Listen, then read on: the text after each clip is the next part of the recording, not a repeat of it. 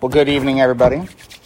This is very different from what I normally teach. Uh, normally, I teach anywhere between 30 and 65 fifth graders how to do fractions and to understand the three fifths compromise. This is much weightier and much more important than that, and I would be lying if I told you I wasn't at least a little bit nervous. Um, something you're going to also notice uh, I don't have eyes that work very well. So I will be relying on my script more than um, you might notice sometimes with other people. Uh, part of that is because tonight I think I'm teaching something pretty technical and I want to be pretty precise, so I'm going to uh, stay pretty close to my script. Um, so if you see me looking down, it's not because I don't care to look you guys in the eye or that I'm somehow ashamed of what I am to teach you tonight. It's because I care enough to be as precise as I can. Um, so let's get right into it, okay? All right, question 15 was my responsibility, and the question says What special act of providence did God exercise towards man in the estate wherein he was created? And the answer to that is when God created man, he entered into a covenant of life with him upon condition of perfect obedience, forbidding him to eat of the tree of the knowledge of good and evil upon pain of death. Adam, by necessity of being the creature in the creator creation dynamic, is obligated to obey God's law. Isaiah 44 1 or 21a declares, Remember these things, O Jacob and Israel, for you are my servant. I formed you. Shouldn't that be enough? Yeah, yeah, it should. So, what is the point of entering into some arrangement with Adam? God didn't need to enter into any arrangement with Adam. By the very nature of being God, and Adam, by his very nature of being creation, is obligated to obey. That is his only, that is his only choice that is acceptable. Okay? But God creates covenants. Okay? And you might ask, what is a covenant? Covenants are guaranteed commitments between two parties Covenants typically have I will and you will language stipulations. Covenants are not in God's natural creation. God made covenants with man because he is a relational God. They are supernatural. Covenants go beyond the creator creature dynamic. Covenants are God initiated and are only instituted in one direction from God to man. Man cannot initiate a covenant with God. Man does not make covenants with God because man does not have the authority to make covenants. Man does not have the ability or the power to make covenants. Man will try and make deals with God, but he is in no way able to demand God or bribe God or cajole God into doing anything. We see this in situations of tragedy where people try to arm twist God or bribe God into doing something that they want him to do. This is not relational in any sense. That is transactional. You give me this, I'll give you that. Covenants from God are always gracious to man. Like Imago Dei, covenants are meant only for man's good. God condescends to man and through a covenant provides blessings and benefits that would not be available to man in any other way through the creator creature dynamic. Covenants provide benefits that are distributed either freely or conditionally. There are, there are sanctions to breaking a covenant, and we will define these terms as we go. So that's the basic layout of covenants. Okay? Two parties come together uh, both have responsibilities, both get some sort of blessing out of a covenant. You might be asking yourself, why did God need to make any arrangement with Adam? Simple. He didn't need to. God would remain completely righteous with or without covenants. Obedience would still be expected from his creation towards him. However, we, we are the ones who get a fuller, deeper love for God through these arrangements. They reveal God's character to man and man's nature to himself. The covenant of works being played out in Eden. At this point in history, Adam is holy and blameless before God. Ecclesiastes 7:2019 or I'm sorry, 729 states, "See the see the alone I found that God made man upright, but they have sought out many schemes." So God's creation of man made a man that was upright, a man that could be obedient. Genesis 1:28 says that God blessed Adam.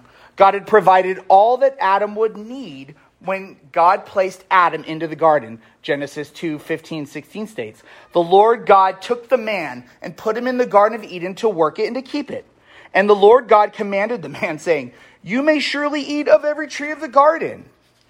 God provided Adam with all that he would need to thrive food, water, safety, shelter. However, sin in many ways is discontent with what God has provided. Okay? God gave Adam everything he would need. Adam was lacking in nothing. He had everything at his disposal that God needed him to have to keep him safe and to keep him thriving and being alive. Covenants are made up of four parts there's federal headship, there are stipulations, there are blessings, and there are sanctions. Okay? And we're going to see how all four of those things are played out in the covenant of works. And as we move through the lesson, we'll see how they're played out in better ways, deeper, more powerful ways through the covenant of grace. Federal head- headship within the covenant of works. Federal headship is the concept in which one man represents many people. God only covenants with a federal head. Everyone under that federal head receives the blessing or cursing that was promised to the federal head within the covenant. Adam, Noah, Abraham, David, and Christ are each representative of a group of people. In the Mosaic covenant, Moses acts as a mediator between God and the Israelites, but was not in and of himself a federal head for the Israelites. That headship will be established through David. Christ, on the other hand, is both mediator and federal head for everyone within the covenant of grace. We see a type of federal headship within the family. The husband or the father is the federal head for the family unit. He has responsibilities that God gave him to shepherd and lead his family. Presidents also act as a federal head in a secular sense.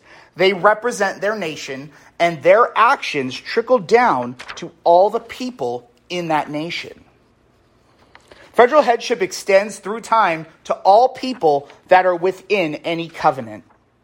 We, although removed from Adam by roughly 6,000 years, are nonetheless still under the sanctions of the covenant of works because Adam was the federal head of all men except Jesus. God made this covenant of works with Adam and though uh, and through Adam to his posterity. Because Adam failed to keep the covenant of with God, all mankind was found guilty as well, leading to death for Adam and for Adam's posterity as well. Romans 5, 12 through 14 states. How or excuse me. Therefore, just as sin came into the world through one man, and death through sin, and so death spread to all men because all sinned. For sin indeed was in the world before the law was even given. But sin is not counted where there is no law. Yet death reigned from Adam to Moses, even over those whose sinning was not like the transgression that Adam had made, who was a type of the one who was to, to come. Christ, being born of a virgin, does not have this curse of sin. This allows him, in part, to be our federal head in the covenant of grace. So, even as we were not the ones that actually broke the covenant of works the way that Adam had done it, because he is our federal head, every living person, we are all bound by those curses. We should not look at federal headship as something unfair to us. Yes, because of Adam, we're all cursed. His failure of obedience directly leads us to separation from God in both physical and spiritual death. We are still responsible for our own sin, though. We sin because apart from Christ, we can only sin. People, apart from Christ, we will always choose to sin. Remember, though, in the, cre- in the creation creature dynamic, we are part of creation. God is creator. He can do any and all things that he wishes to do with his creation. He remains just even as we have to live with the sanctions that come from the covenant of works. Covenants are always good for man. The fact Adam didn't keep his part of the covenant does not make that covenant of works or any other covenant bad. Federal headship, although leading to death through Adam, leads to life for the believer through Christ. 1 Corinthians 15 22 states, For as in Adam all die, so also in Christ shall all be made alive. To bristle against federal headship as if it is something wrong or unjust is to also decry the very vehicle that God uses for our justification through the covenant of grace. This bristling is also sin. It is, at, it is us, the creation, telling God the Creator what He must do with His creation. We as Americans might think, no, I didn't do that, so I'm not held responsible. That's a big discussion that's going on in America right now. Should certain people feel guilty for things that other people did 150 years ago, 60 years ago, 400 years ago? And our natural inclination is to say, I didn't do it, so that's not my fault. That's not on me.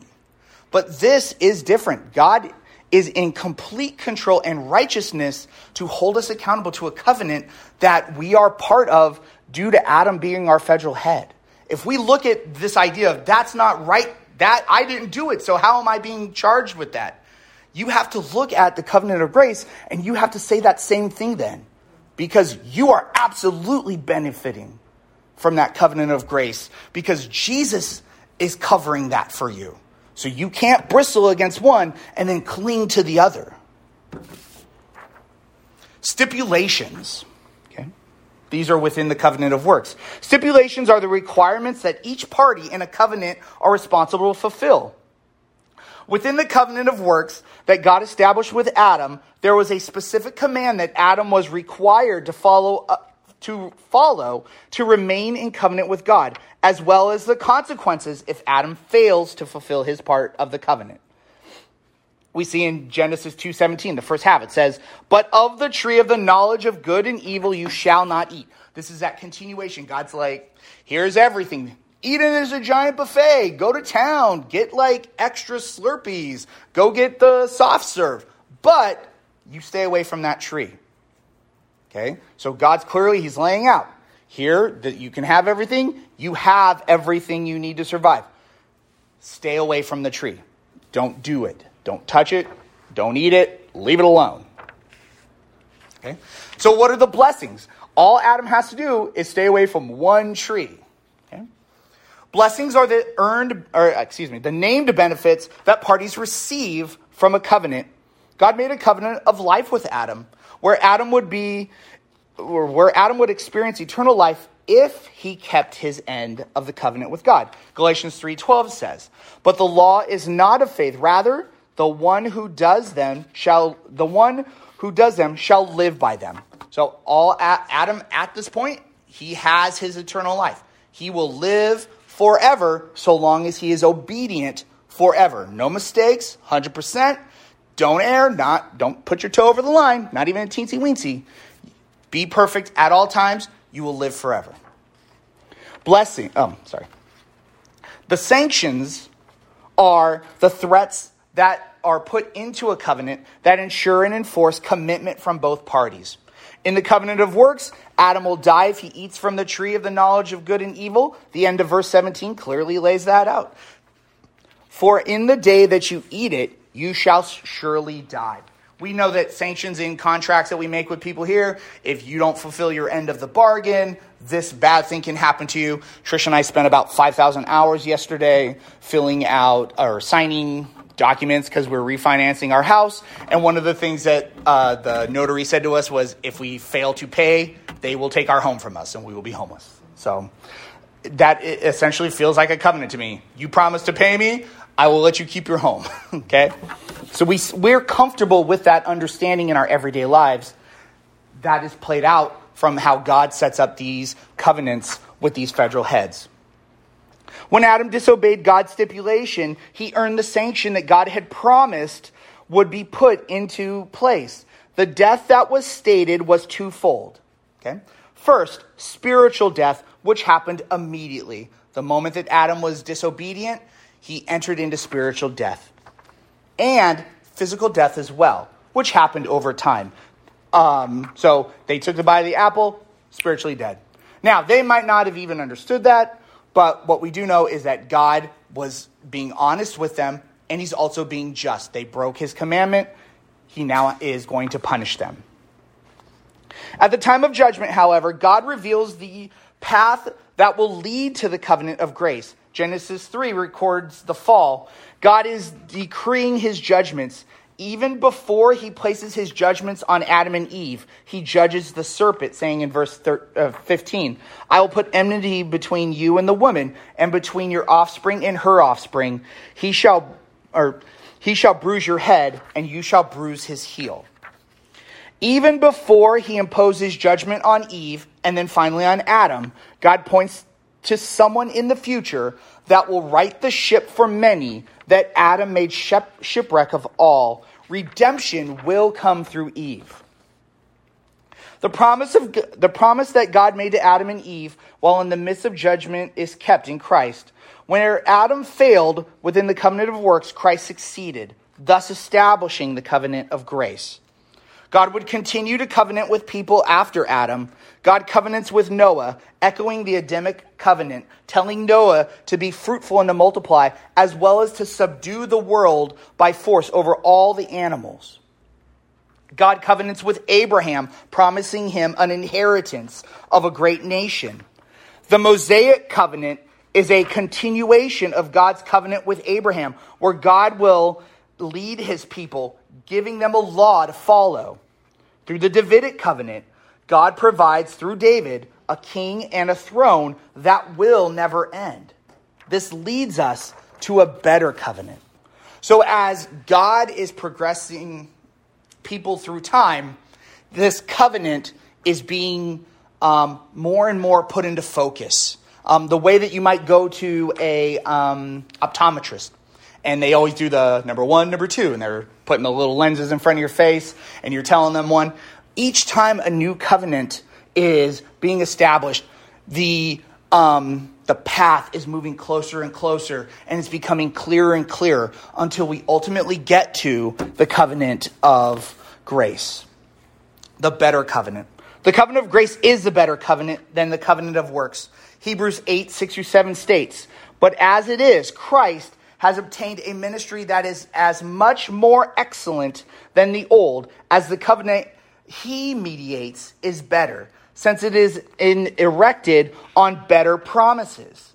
For if, I'm sorry, for if that first covenant had been faultless, there would have been no occasion to look for a second.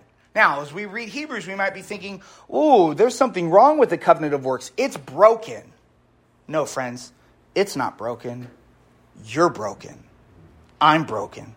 That's why the covenant uh, of works was not was not able to do what it um, what we would want it to do because we're broken people. The covenant of works was not insufficient because of because of the covenant of itself, or that God could not enact a good enough covenant. It wasn't good enough because we're not good enough to keep it. We needed a covenant that a federal head actually could keep. Only Christ could keep the covenant of works, which he did. The result of Christ fulfilling the covenant of works meant that we could be called into a better covenant, the covenant of grace. The covenant of grace is better because it provides sonship for all who are in it. Okay? Sonship, daughtership. Okay? Adam's covenant only offered life, but it did not bring us into the family of God. It makes us heirs with Christ through his blood. The covenant of grace allows us access to God. All covenants point to the covenant of grace. They're all types, they're all shadows, moving us along to get us to the covenant of grace, which is the better covenant to all the previous ones. They are not flawed in any way. Okay? We don't want to walk away from tonight thinking, oh, those are all bad covenants. They just weren't good enough. No, they were perfectly good. They were instituted and they were they did what they needed to do. Within the Mosaic covenant, animal blood was constantly needed to be shed while still providing no forgiveness of sin. Where animal blood could, could never do, Christ's blood does once for all who would believe completely. Okay? Christ's sacrifice once covers all of his people. Animal sacrifice would just go constantly, day after day, week after week, year after year, and it could never do what Christ's blood could do. Amen.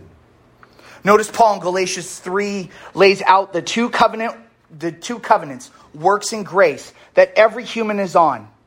He further explains the end result of each track starting in verse 10.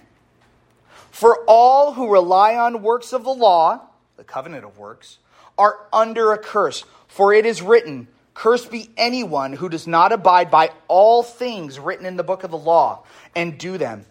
Now it is evident that no one is justified before God by the law, for the righteous shall live by faith. But the law is not faith, rather, the one who does them shall live by them. Christ redeemed us from the curse of the law by becoming a curse for us, the covenant of grace. For it's written, Cursed is anyone who is hanged on a tree so that in Christ Jesus the blessing of Abraham, again touching the Abrahamic covenant, might come true to the Gentiles, so that we might receive the promised Spirit through faith. The better covenant, the covenant of grace. How does the better covenant play out for us? Okay. Well, the, the covenant of grace operates in many of the same ways that the covenant of works does federal headship, stipulations, blessings, and sanctions, but on a better level. The better federal head within the covenant of grace. Jesus is the better federal head of this new better covenant. Romans 5 12 through 5 12 through 21 explains how Christ is the better federal head than Adam, starting at 15. But the free gift is not like the trespass, for if many died through one man's trespass, much more have the grace of God and the free gift by the grace of that one man, Jesus Christ, abounded for many. And the free gift is not like the result of that one man's sin. For the judgment following one's trespass brought condemnation, but the free gift following many trespasses brought justification. For if because of one man's trespass death reigned through the one that one man, much more will those who receive the abundance of grace and the free gift of righteousness reign in the life through the one man, Jesus Christ. Verses 15 through 17 are juxtaposing Adam and Christ. The comparison of Adam's disobedience leading to death for all, with Christ's obedience leading to life for all the elect, and showing us just how much more powerful Christ's grace is for us in the comparison to the sin that held us in slavery. So you look at the man Adam and you look at the God man, Jesus Christ, and you see that Adam's disobedience led to death for everyone. But Christ's work, his power, his perfection, his sinless, spotless life brought life for all that would believe. So much more powerful that the the sin that controlled and drug us into hell, for those that are in Jesus Christ, his blood covers that. Going on, verse 18. Therefore, as one trespass led to condemnation for all men, so one act of righteousness leads to justification in life for all men. For as by the one man's disobedience the many were made sinners, so by the one man's obedience, the many will be made righteous. Now the law came in to increase the trespass, but where sin increased, grace abounded all the more. So that as sin reigned in death, grace also might reign through righteousness, leading to eternal life through Jesus Christ our Lord. Amen. Now, we might be thinking, oh, that means I'm going to sin a whole bunch, because then grace will really abound. I can do whatever I want. No, that's foolishness. Okay? We don't sin if we're in Christ. We don't sin because it's wrong. It's an insult to the Savior who had to hang on a tree because we were vile people. we should want to be obedient because it took the death of God's own Son to bring us back. The better stipulations within the covenant of grace. Christ, Christ was and is the only person able to fulfill the commitments found in the covenant of works. None of us could. Adam obviously couldn't. And because of his sin, it is impossible for us to do it. Only Christ could do it. His thorough obedience thoroughly satisfied his side of the covenant, with the Father thoroughly satisfying his side of the covenant. Notice, we are not in that at all. Thank goodness, because we could not uphold our end. It would have to be God the Father and the Son both working together to bring about our salvation. We could have no hand in it. Christ's obedience made the way for us to be drawn in saving faith into the covenant of grace. Our receiving Christ in faith into our hearts is also only done by God. Ephesians 2 8 and 9 says, For by grace you have been saved through faith. And this is not your own doing, it is the gift of God, not a result of works, so that no one can boast. We can't even receive it. God has to give it to us. We are so blind, so desperately, desperately weak and wicked that we could never pick it. Only a God could do that for us. The better sanctions within the covenant of grace. You might be thinking, how are there sanctions? Christ, being responsible for all other aspects of the covenant of grace, would be the only one that sanctions would be applied to. Christ is incapable of breaking his commitments within the covenant, rendering sanctions, although real, moot. Okay? The God man who is perfect, who could be the only one to do it, the sanctions were there. It was impossible for him not to be obedient. So even though they existed, they in, in real life terms, we can look at that. There was no danger for our Savior to fall into. He was tempted, he was tried, but he was obedient. Just as Adam's disobedience, his incapability of, of, of falling into it was there, our Savior is incapable of not being disobedient. He, he, it is his nature to be obedient to the Father. The better blessings. Now, this is the exciting part. A lot of us love blessings, but remember, these blessings were purchased because a, an, um, a great perfect God did what he had to do to make this covenant possible for us. We referenced Isaiah 44 21 earlier in the lesson. Then I only read the first half of the verse 21. Reading now the rest of verse 21 and into 22, we see God declaring to Israel, O Israel, you are you will not be forgotten by me. I have blotted out your transgressions like a cloud, and your sin, sins like mist. Return to me, for I have redeemed you. Through the covenant of grace, we receive many blessings through Christ in four areas. One, justification. Two, regeneration and sanctification. Three, adoption and preservation. And four, resurrection and glorification. So we're going to go through, we'll talk a little bit about each one of those. So, justification is the legal concept where something is declared just. Okay? Hey, you use the definition, or use the word in the definition. Yeah, I did. I'm teaching tonight, so haha. in God's courtroom, people are justified in one of two ways through the covenant of works or through the covenant of grace. Only one person in history, Jesus, could and did stand justified by his works we who are saved by his grace stand justified in the covenant of grace. Because one man could do it, he brought all of us who call him master and savior into the covenant of grace. Hebrews 9:22 states, "Without the shedding of blood there is no forgiveness of sin." The shedding of blood does forgive sin, but it has to be the right blood. Hebrews 9 11 through 15 starts out. But when Christ appeared as a high priest for the good things that have come, then through the, the, the, greater and more perfect tent, not made with hands, that is, not of this creation, he entered once for all into the holy places, not by means of the blood of goats and calves, but by means of his own blood, thus securing an eternal redemption. For if the blood of goats and bulls and the sprinkling of defiled persons with the ashes of a heifer sanctify for the, for the purification of the flesh, and we're going to pause right there for a moment. Okay, so we're seeing again this juxtaposition. First, we saw between Adam and Christ. Now we're looking at it between the animal blood and Christ's blood. Okay?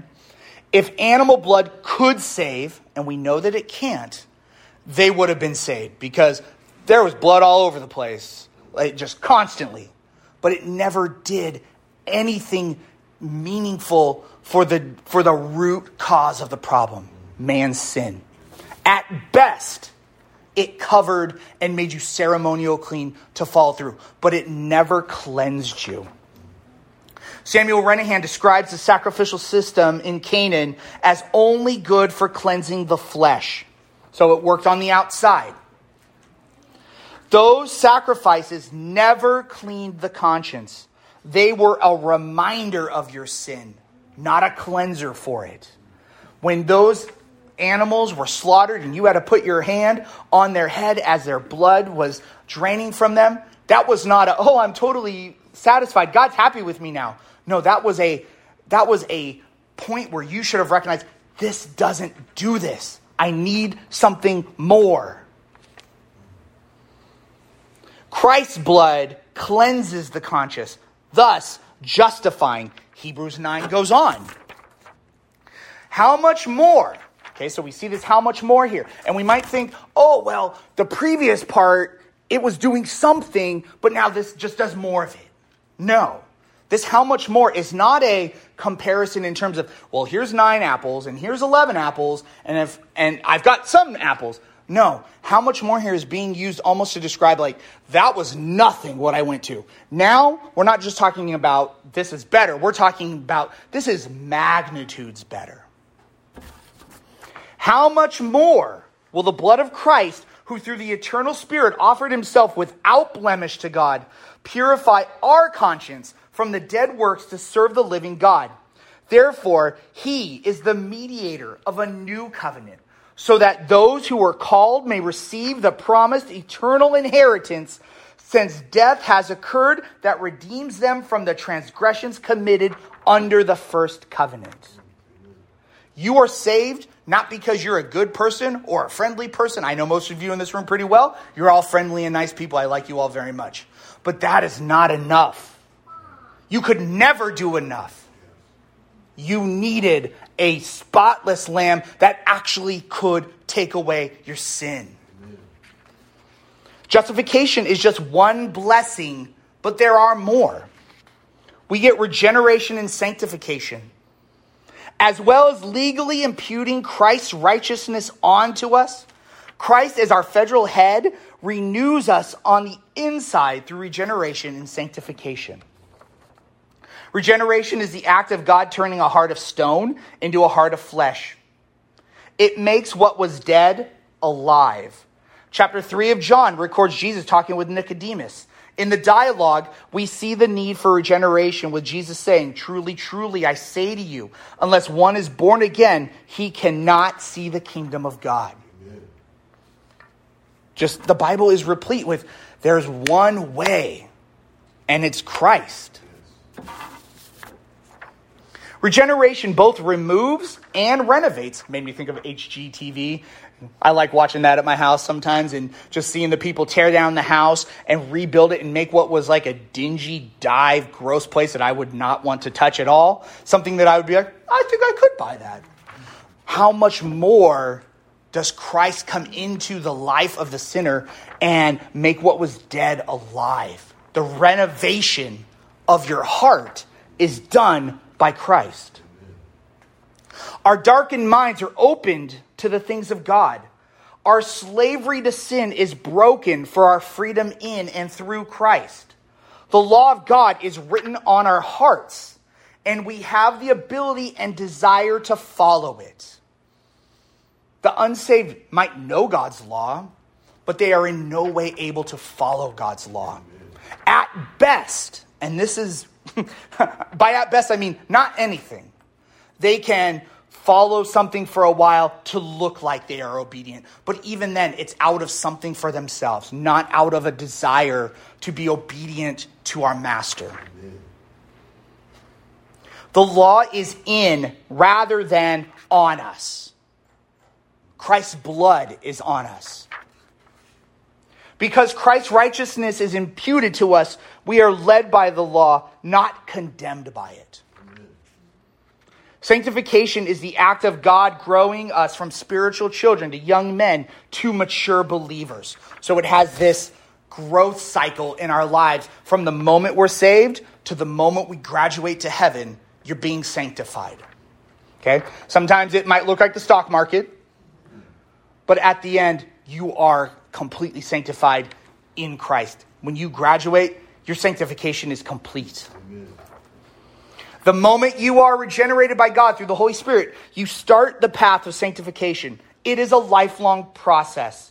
Just as a baby grows into a toddler, child, adolescent, and finally an adult, sanctification does the same for the believer. We also get adoption and preservation. Both the covenant of works and grace require birth to enter into them. Physical birth enters everyone into the covenant of works. The day you're conceived, ta da, you are in the covenant of works. You didn't even have to sign up, they signed you up already. Spiritual birth enters all the elect into the covenant of grace. The moment you receive Jesus Christ in your life, you are adopted into his family. The moment that you believe in Jesus Christ, you are adopted into his family. You are his daughter. You are his son.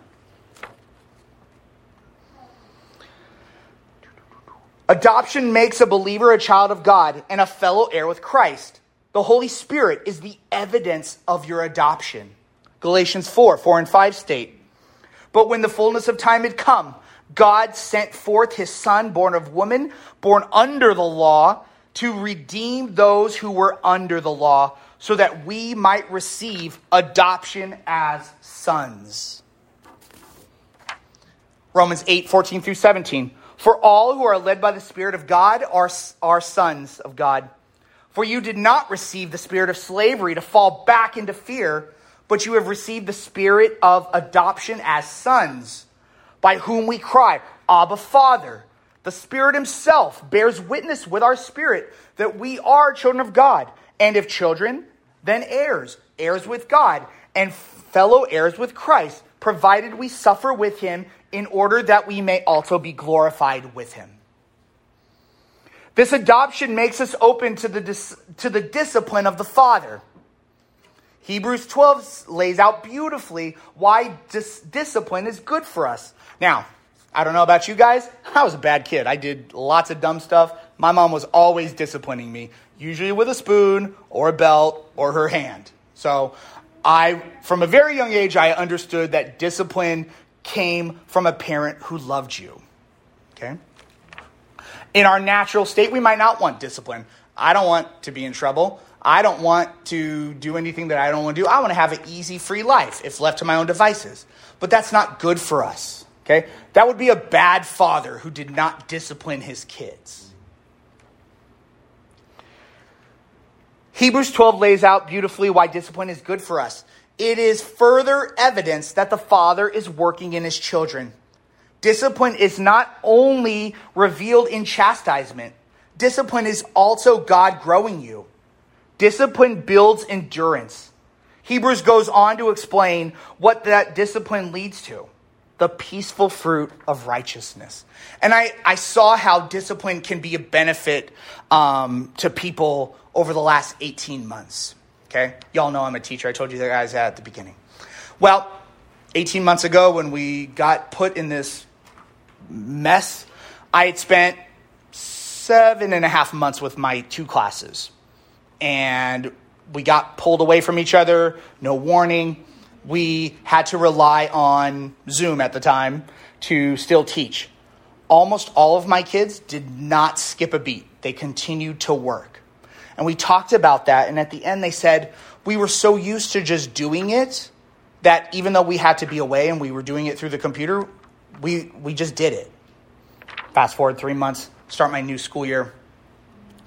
kids that had not spent any time with me and my partner uh, learning, growing, being having things put on their shoulders that they need to carry and be responsible for. And it was like dragging bags of sand through the ocean because they were not prepared to do all the things that they were responsible for. They did not have the discipline to be able to still be at home, have the allure of YouTube, have the allure of video games, be able to turn off the camera and ignore me. They, they were not trained to be successful. That is the big and best thing about discipline. It builds us into stronger, better believers, ones who are much more in line with God's desires and want to fulfill His um, His commands for our lives. That discipline gives us the strength to do that. This adoption makes us. Oh, oh, I already read that. Sorry. Discipline is also God growing you. Sinclair Ferguson wrote a great book called Maturity that spends large portions discussing the blessings of discipline and chastisement in the Christian life. You should be excited when God disciplines you. He's making you a stronger Christian. He's showing you your need for Him in your life. It's stripping away you thinking, oh, I can do this. No, friend, you can't. You need God's discipline it opens your eyes to exactly how much you need him. And the more you, you recognize that you need God to grow you and that his discipline is good for you, the more open you are and the, the more your sanctification happens. We, having been regenerated, justified, adopted, and sanctified, will also receive the blessing of resurrection glorification through Christ Jesus. As he was resurrected, so shall his fellow heirs. 1 Corinthians describes Christ as the life giving spirit, which Adam could never be. Although we will physically die as a result of Adam's and our own failure to be obedient to the covenant of works, death is not the beginning of our curse of eternal punishment under God's wrath. Instead, it is a homecoming to our Savior. Nick talked about that um, in his sermon today. Um, when, when saints are called home to be with the Lord, they should be able to hear, Well done, good and faithful servant. For everyone who God called as, as his children. That day will be the first day of a new heaven and earth where we will all see the face of God through his Son. Seeing, worshiping, and being in God's presence for eternity is the ultimate blessing found within the covenant of grace. What covenant are you in? If you think that you're in the covenant of grace because, well, I'm a good person, I mean, I'm not Hitler, or I do a lot of good things, or all paths lead to God, you're believing a lie. Acts 4:12 says, "And there is no salvation in anyone else, for there is no other name under heaven given among men by which we must be saved. Just being, quote unquote, a good person, or I'm not as bad as that guy. In fact, like people say, I'm not Hitler. Pick a better person to compare yourself to. You're picking like one of the worst. You need to pick someone that you think, no, that person really is good. But even then, you are not good enough because your comparison to Hitler or John MacArthur or Nick or John or me or anyone else, that you're comparing the wrong things, friend. Your comparison needs to be against the perfect law of God. Does your life meet that standard? It either meets it because you're perfect or it meets it because Christ is perfect and his blood covers you.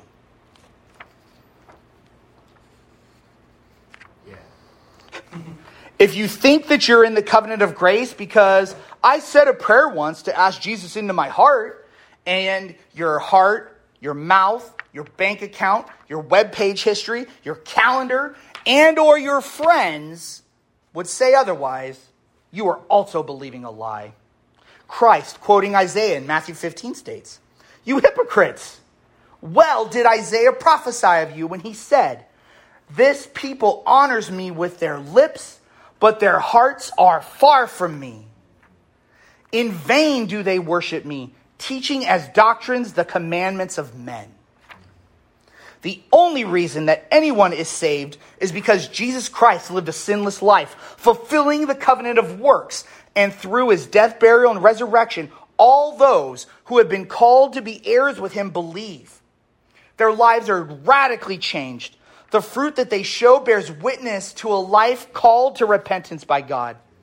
This fruit does not purchase their way into the covenant of grace but it is evidence that they are already within that covenant. Both Peter and Paul urge believers to take self assessment of our faith. Paul says to us in 2 Corinthians 13 5, examine yourselves to see whether you are in the faith. Test yourself. Look at your life. Is there something there? Look at what you spend. Go through your bank statement on the computer, go through your web history. Is there evidence that you have been regenerated by God?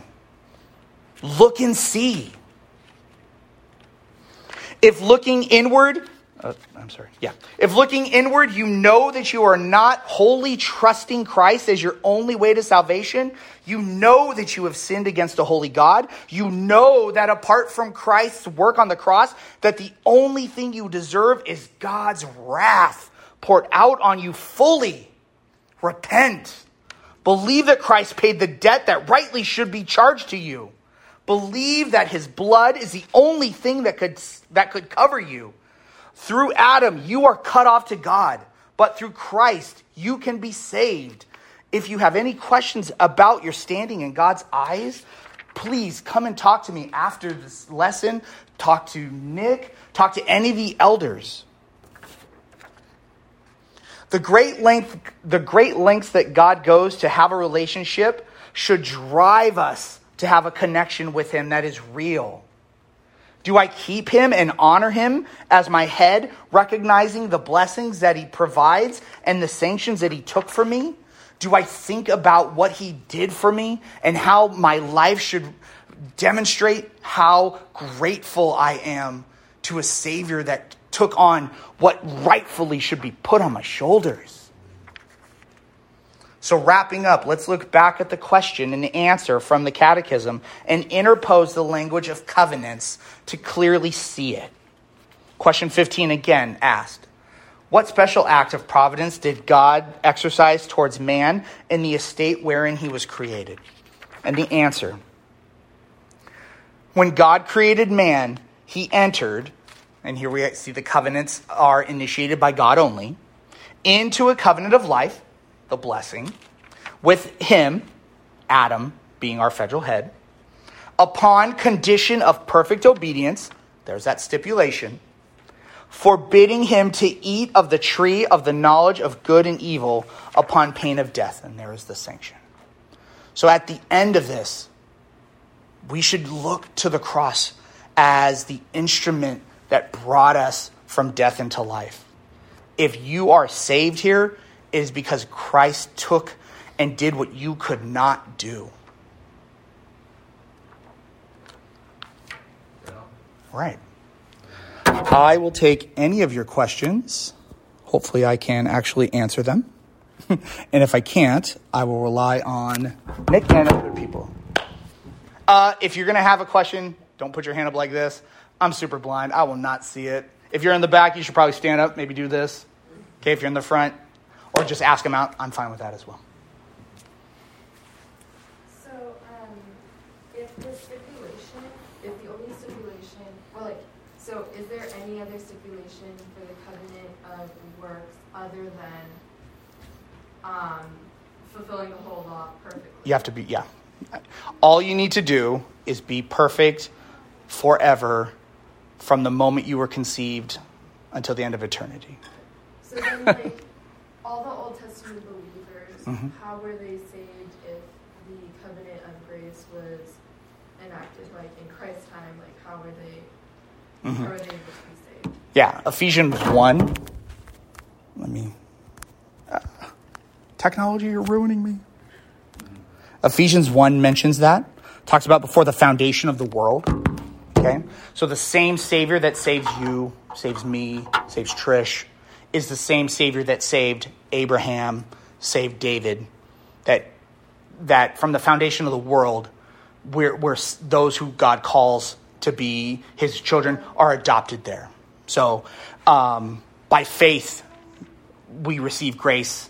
Paul talked about that in Ephesians 2 8 and 9, is the same faith that um, saved Old Testament saints. If you look at Hebrews 11, the Hall of Fame of Faith, you go through and it talks about faith saving all of those people.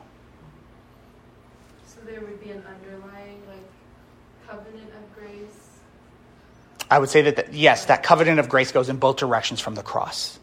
Okay. It covers everybody who is who is to be saved and who um, who was who had already lived in faith that God was going to um, justify them.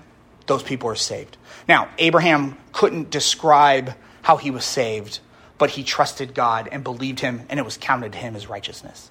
You and I would be able to pretty easily tell Abraham if we saw him in heaven. I mean, clearly he already knows. We're going to find out for sure when we're there. Like, we'll be able to be perfect about it the way that he could explain it, but we could explain that where he is just trusting that God made these promises to me.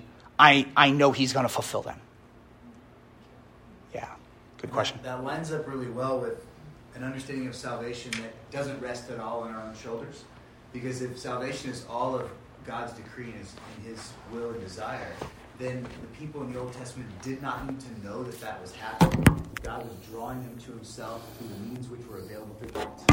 So their understanding of their own salvation was incomplete. But so too is ours in some ways. There are parts of our, our uh, salvation that we don't fully understand. But because this is God doing His will in our lives, it, it doesn't have to be completed. It's complete in Him.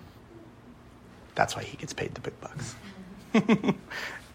John, and then Brandon. That was a good question that you asked. Uh, I just, um, I think a lot of the debate too comes in um, when you say "little perfect life." I remember when I first came to this church. This was like the spring of 2019. We got into a good debate about the law with Ross, and we were in Sunday school. And I was like, man, these brothers love to get at it, right? And so the question is, and I know this would trigger Paul if he was here. want me to FaceTime him in? the 613 or the new covenant decalogue. I mean, so my question is taking Edie's and going a little bit further, not not the who and the how, but mainly like how. Um, so if someone were to keep it, and I mean, I know what you're saying. They obviously we all believe in original sin that no one could ever go back and undo that, right? Everyone's born into the Mhm. works and condemned already, right? Um, but even if someone was possible to keep the law to be justified, I think this is where the debate comes in, right? It's like, okay, the covenant, the old covenant was with Israel, but is God going to condemn sinners based off of all the law? I'm talking the judicial, the civil, ceremonial, the dietary that goes along with it, all of the above. So this is where Christians hotly contested. It's hotly contested and debated among scholars. Um, what are we talking about to make her? And this is not like a trick question, Steve. I'm just asking you personally. What would be your position on that? Are you- let me- 613 or on just the moral law, the ten? Let me clarify and make sure I know what you're asking. Yeah. I'll give you my best answer, and then come at me if you don't like it. Like, Yeah, no, I- okay. There is no not like. That's the good part. if you're asking me if if Gentiles are held accountable, it, let me make sure. A Gentile without Christ dies.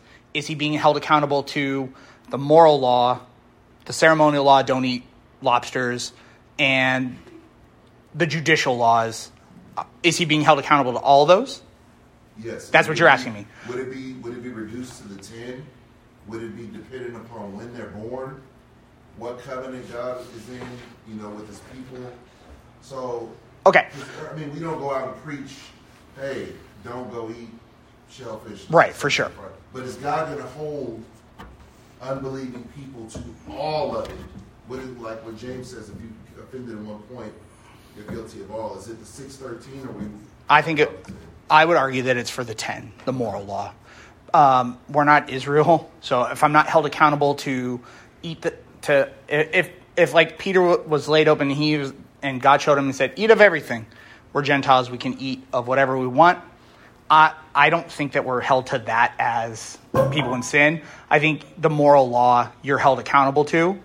And I, if God tacks on all those extra charges, he's the creator, he gets to.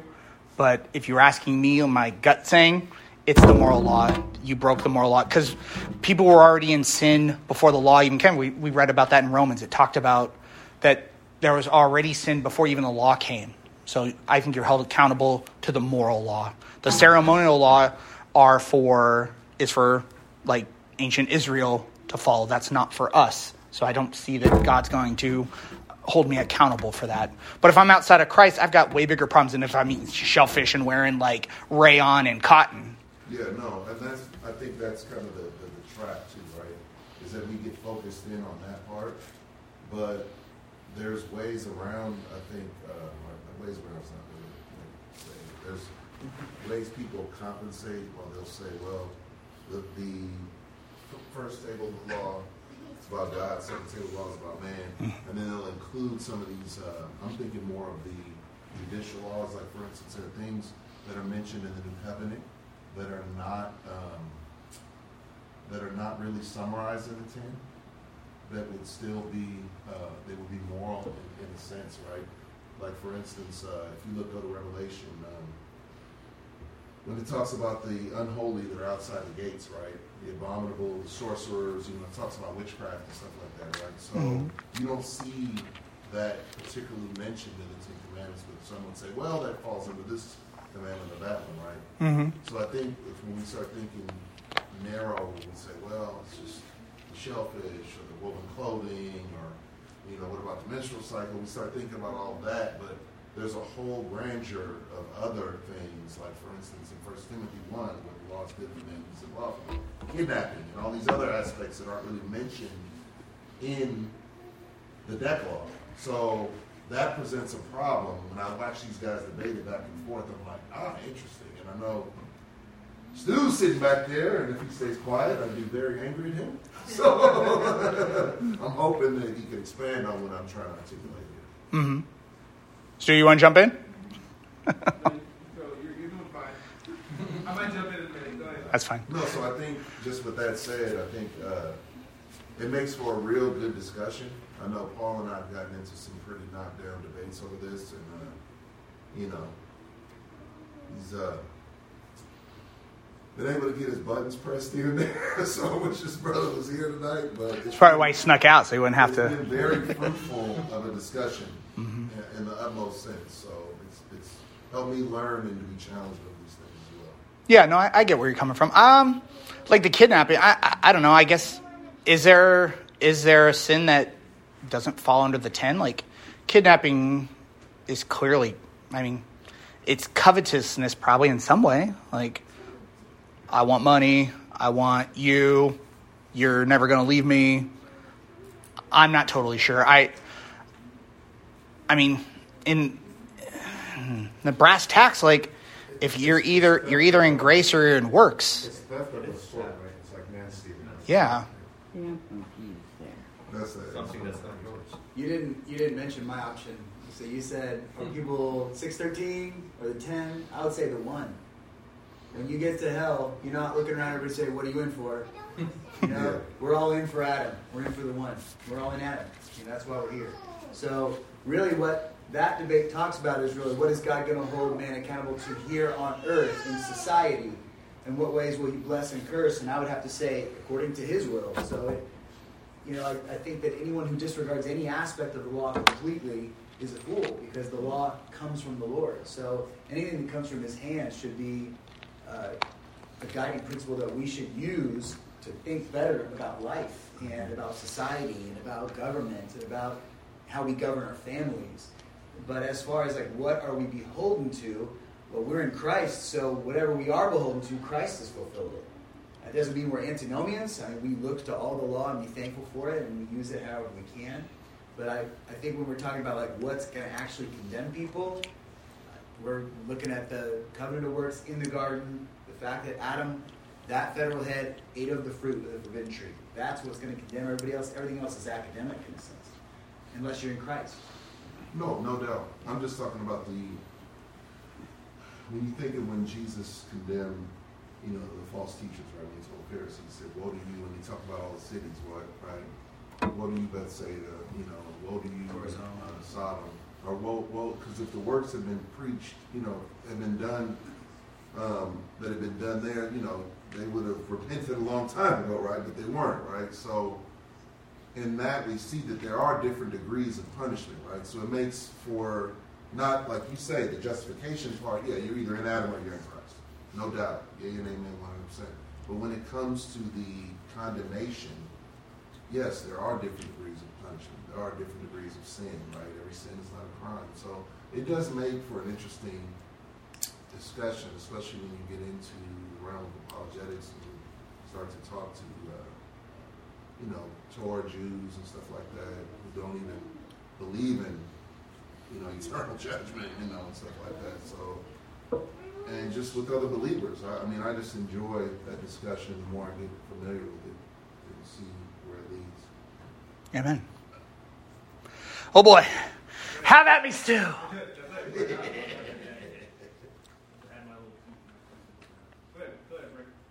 Yeah, so I was. Uh, Sorry, Brendan, you uh, were up. No worries. I was gonna um, go ahead and like kind of add on to I believe Evie's question. Right? So you know, she was asking like, how are the Old Testament saints saved in comparison? How like are we saved? Mhm. I read uh, Hebrews four, which I think is like a direct answer to that, assuming of course um, you know the context. But says, therefore, since a promise remains of entering His rest, let us fear lest any of you seem to have come short of it. For indeed the gospel, which we all know as we heard, the gospel is what saves, Romans 1.16, it's the power of God and salvation for everyone who believes in it. It's the Jew first and it's the Greek. For indeed the gospel is preached to us as well as to them, referring to the Old Testament uh, saints, Old Testament Israel. But the word which they heard did not profit them, not being mixed with faith in those who heard it. For we who have believed do enter that rest, as he has said, So I swore in my wrath, they will not enter my rest. Although the works were finished from the foundation of the world, which is what Stephen alluded to from the foundation of the world, this is reference to the gospel already being prepared and ready for all those who believe in it. Verse 4 For he has spoken a certain place of the seventh day in this way. And God rests on the seventh day from all his works. And again, in this place they shall not enter my rest. Since therefore remains that some must enter it, and those to whom it was first preached did not enter because of disobedience, again he designated a certain day, saying in David, Today, after, uh, after such a long time, as it has been said, Today if you hear his voice, do not harden your hearts. For if Joshua had given him rest, then he would not have afterwards have spoken of another day. There remains therefore a rest for the people of God, for he who has entered his rest has himself also ceased from his works as God did from his. So, um, as you see, the author of Hebrews here is articulating that the way the Old Testament saints were saved is really the same way the New Testament saints are, New Testament saints are saved, which is by the gospel. Amen. But of course, as you alluded to, if you ask Abraham, what is like, can you explain the fullness of the gospel? Uh, obviously, wouldn't be able to. That's why Christ would say in Matthew 13, um, Blessed are your eyes, for they see what they see, and blessed are your ears, for they hear what they hear. For many righteous men desired to hear what you hear, but they couldn't hear it. So he's alluding to the disciples that you're able to see the fullness of what the gospel is. That's a blessed sight for you to be able to hear, because people of the Old Testament, they believed in it, but man, they really desired to be able to see the fullness of what that really looks like. Yeah, amen. Yeah, so essentially, the Old Testament saints they believe in the gospel, but really essentially on promises. They trust in the promises. They didn't know how that was going to work, but they said, "Lord, you are true. Your promise is true, and that's what I'm going to hold on to by faith." And that's Amen. how they will save the Old Testament. Hundred percent. You could, you could actually argue the faith of the Old Testament believers is actually so much more than the, the New Testament believers because they had they had almost no idea what was going on. Ours is more sight, right? Yeah, exactly. Because because we're looking we're looking back. They were looking forward. They had, they had no basis for comparison. Like even when, when God told Abraham to go to to uh, to Canaan, right? Abraham didn't like God didn't say like, okay, you're going here because I'm going to do this, this, this, and this, and then you're going to go there, there, and there, and kill a bunch of people and do all that. he just he just went by blind faith. So it was it was kind of crazy. And he says that again to Thomas as well when he oh, shows him the holes in his side and the holes in his hands. Mm-hmm. He says, "Blessed are you, for you have seen and believed. Even more blessed are those who have not seen and have believed." So, good point. All right. There's a big debate around how much who brought what. I always like to bang my head against uh, Galatians 3. Like, God preached the gospel to Abraham beforehand, saying that in you all the nations of the earth will be blessed. Out of Genesis 12, and then when Jesus said, Abraham in John chapter 8, Abraham rejoiced to see my day. And he saw it, he was glad, right? So I think, you know, and I learned this a lot engage in a lot of my Jewish buddies. Oral tradition is something that we really, I mean, don't think about in the sovereignty of God, that God actually spoke audibly, right? So there are things that that I think some knew that we are not privy to, right? That I don't think are in the pages of Scripture. I mean, when I think of Palm Sunday and them throwing down all those branches, I mean, I think, of course, yeah, God's sovereignty. You see Jesus saying, go and tell this person, go and get that. And they'll know exactly what you're talking about, right? I think there are things that God communicated where you think of just even today, right? Some Christians are more academic in their worship than others, right? Some know more than others. I think the same is true back then. But some really heeded the voice of God. I mean, the old covenant saints wouldn't even move unless God had instructed them. You know, like, well, we're going to go. No, we're waiting on you, Lord. It's like, we're going over there. And they were terrified, you know, but the, they wanted God to go with them, right? And so when I think back at that, I think that we don't really know for sure, like how much. I think Abraham seems to stick out to me as one who knew a lot more than others. And those saints who, you know, when Jesus jumped on the donkey, mm-hmm. I think they, there was more. God, I think, superintended in his sovereignty to teach some more than others, just how, how he is today. Yeah, David displays a greater knowledge of salvation than his contemporaries in the Psalms. We see Absolutely. all these prophetic declarations in the Psalms that I'm sure other people at the time were like, I don't know what he's talking about, but that's a nice poem. This is a great promise for the Lord. You know, hopefully we'll see this someday. Yeah. But I, I, think, yeah, for sure, God let some be privy to glimpses of what was to come, just as John got a glimpse of his second coming, his Amen. revelation. Amen. Ivan. Yeah, no, just uh, comment kind of what John was talking about earlier, Pastor Nick. Hopefully, I try to make a bigger message. Kind of what he's talking about, trying to explain. I think one thing that you did outstanding, brother, that you really drove down is the federal headship aspect.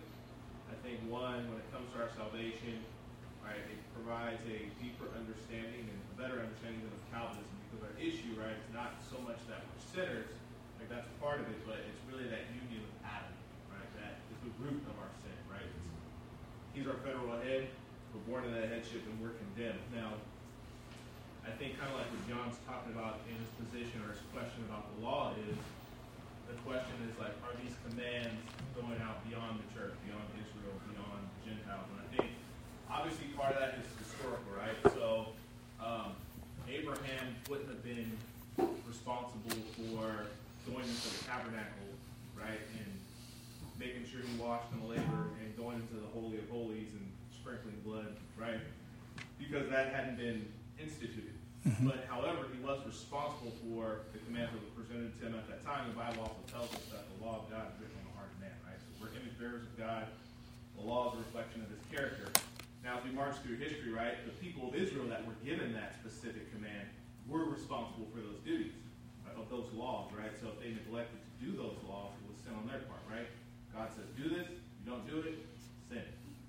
So one thing that's unique about Israel is Israel was not only a nation and a state, right, but it was also like a picture of the church. So we see those laws uh, mentioned. There's civil, ceremonial moral, right? So we see the ceremonial laws, dietary laws, those things are types and shadows of the picture of Christ, right? Hebrews tells us that, right? Christ is the high priest. He is the perfect lamb. So when Christ came, right, those things were fulfilled in him. It wasn't even that they were done away with, but they were fulfilled in the person of Christ. So now, there's no responsibility for Pastor Nick to walk into a tabernacle, to wash in the laver, and sprinkle and burn, burn sacrifices, right? So I think those laws are also specific to history and time and revelation, right? I mean, if I had been a Nazarite, I couldn't cut my hair. I can't grow it here anymore. I couldn't cut my hair. So when we come to our responsibility or the burden to obey God's law, I think that's absolutely a part of it. Not just as unbelievers, but even believers, right? We're held accountable for God's law, and there will be sanctions, positive or negative, based on how we respond to what God's commanded us. So I think part of maybe what John's getting at um, is yes, when someone's in hell, like if you do not have faith in Christ, right, it's, it's guaranteed you're going to go to hell. However, part of the way in which God judges men in covenants Adam and Christ, both covenants are governed by ethics, right? Part of the basis of his judgment is the works we did, right? Like we're going to stand before God in judgment in our works. Part of what's going to make hell hell, right, is our conscience being let loose for all eternity. All those times that people rejected God's free grace, that they looked up and saw the sun and didn't worship Him, that they heard bird chirp and uh, you know the fresh breeze of air that God gave them hit their face and they spit in His face, right? Mm. All those things are going to be echoing in their mind for eternity, right? That's part of what makes hell hell. It's not just simply, well, I didn't obey Christ, right? Um, and the same thing for the believer, right? It tells us, the Bible tells us that person who teaches to do less of these laws, right, will be called least in the kingdom of heaven, right? There's a form of judgment that takes place even for the believer, not in an ultimate sense, right? But we have a responsibility to God's law. So I think that's kind of the, and I could be missing, John, you can like turn back and throw something to John, but there is not just an overall general sense of like, yes, there's a definitive and final sense, right? Like, if you're saved, you're saved, right? Now and when you come to glorification, right? The people that aren't saved, they didn't put their faith in Christ, but still, there's meat and potatoes when it comes to the law and its application and our duty and responsibility to doing that. And I think we see those consequences not just now, or just people don't see them just in eternity, but we even see them played out now, right? Because we're unfaithful to God, right? We reap consequences for those actions, right? One of the conversations that we had the other night is uh, culture is religion externalized, right? What we believe affects how we act and how we respond and how we do things. So I think that aspect of law is a huge and important factor in both covenants, right? Whether someone's an Adam or Christ. Johnny, you throw something at me or what? You look No, it's the magnitude of our sin being outside of Christ is what I think of. Just when you get that uh, illustration of you know the bird robbing God of His glory, like we don't really think of that, the weightiness of that, right? And how you know whether people call it common grace or kind providence or whatever. It's like if you're outside of Christ, how can you appease the wrath of God even for the sins of Adam? You know, just being in the federal head of Adam. I mean, you just think, I think of Psalm 58.3, I was in the Soteriology 101 group Leighton Flowers, and it's just amazing to watch like all these open theists and what's the name of that uh, website you said, John? Like that, that polished Arminians will come at you. I think there's one examining Calvinism. Yeah. This is really good. I mean, it's like, Right, and those guys are really like trained. I- mean, they're wrong, but like if you go in there and you're not well versed, I mean, they'll have you backpedaling in a heartbeat. And Brendan's been in that group before, and those guys, mean, they kicked me out the other day, but they do not believe in some of in original sin at all, in any sense. Psalm 58 3 the wicked are strange from the womb. As soon as they're born, they go forth speaking lies. So people contextually try to break that down. So, oh, that's not talking about that, or this, that, and the other. And I'm like, well, I disagree. And how are you going to appease the wrath of God for you existing in a state that's fallen? You know, you can't? I mean, it just shows you the hopelessness of man outside of Christ. You know, like Nick said, we can break down all these sins to the umph, to the finest degree, but there's no hope for man. but, but it sounds like the, the folks in the, um, the folks that deny original sin would still admit that all people do acts of sin, and so that therefore they're culpable too, right? Yeah, they would they would affirm Like, no, actual nobody sin. gets off scot-free, right? But you're responsible for the deeds you commit as opposed to any act. Yeah, but it kind of tends to shed the focus away from the person and work of Christ and focus on the person and work of sinners for justification because they believe that in order to persevere in salvation, you must keep yourself in the love of God for for a salvific, you know, sense to be justified. So it sounds like they have other issues. It sounds like the issue actually has nothing to do with original sin. I think, yeah, no, you, you could that's part you of could it. not believe in original sin, but still trust in and, and believe in, in the finished uh, work of Christ alone, right? And, and, and nothing because nothing meritorious in your person. So Depending on what spectrum we're talking Yeah, it seems like there's two issues are conflated. Oh, yeah, no, no doubt. I mean, for the sinner, for, if you're talking about one person or when you start getting to the age of accountability and all that other stuff, then, and infants, you know, there's, there's gonna be issues everywhere, is what I'm saying. I haven't been on that site, but in my debates with Arminians, I would guess that their adamancy against original sin is the idea that they have come up in their minds of thinking that that would make God unjust if Yes. He put it upon us without us initiating it ourselves. So it's a di- it's a sovereignty is kind of a deal breaker for them Absolutely. because they their definition of fairness doesn't see God as being greater than. That. But regardless of what position, it seems like it's a moot point at the end, right? Because if everybody's guilty of acts of commission anyways, we're, we're all busted anyways, Yeah. right? And that's Did one I of the- break the speed limit because my dad taught me you know, how to drive incorrectly, or did I do it because I just wanted to be reckless? You know, you still broke the speed limit. Yet, in a functional sense, Christ is still necessary. Mm-hmm. Yes, absolutely. It ends up with a lot of condemnation to hell on both sides. I mean, when you listen to those debates, they tell us we're not saved, and then, I mean, I've always struggled calling people brother that believe you can lose your salvation because I always see, I have a hard time seeing it is finished. You know, to tell us I said, you know, if you have to do A, B, and C, and then X, Y, and Z, you have to believe, like I think of B.B. Warfield, you know, we're saved by grace through faith, not on account of faith. And then you add the other aspect of it. Well, to continue in the faith, you have to, you could be lost, like Finneyism, right? You could believe in the morning, be lost in the afternoon. I mean, that just seems to be dependent upon man. I mean, it's synergism, right? Consistent synergism. So it's, it's scary teaching, man. Well, just give me a little bit of the credit then. I get to boast a little bit then. What's that? I, just give me a little bit of the credit then. I get to boast a little bit. Right, exactly. Yeah. So. All right. Brendan. So this is a question I had because you brought up earlier that you know Adam was to have a perfect obedience and he would have lived forever, right? You remember I said that. Mhm. Um, so I was looking just to make sure, but you know when Adam did eat the fruit with along with Eve, God kicked him out of the garden, but He did say, "Let us kick, let's kick, kick them out before they reach out their hand and eat out of the tree of life, lest they live forever." Yeah, I was gonna bring that up too. So when you said that if they They would physically live forever. They would Yeah. still be spiritually dead, separated. So I know this is going beyond, but I was like, that's one thing that you know, I was like always fun to think about. Yeah. So The Bible doesn't really explain the mechanics of the tree of life, so we don't know if that would be like you continually eat of it, you live forever. Yeah. We don't really know. But there is a, there is a concern in the heart of God and a, and a need for these reprobates to be removed from that Mhm. place of idealism and presence of the Lord. So. I think, in Nick, back me up or tell me I'm wrong, but in that Renihan book, he made the he made the claim. I thought that if Adam would have been faithful and obedient in his test, to don't eat the fruit, that the Yeah, the the tree is his reward for his obedience. One of the questions I was going to ask you is if you could expand a little bit on like, what does it mean in the catechism question when it says they made a covenant of life? Like, why is it specifically a covenant of life? Why wasn't it just a covenant?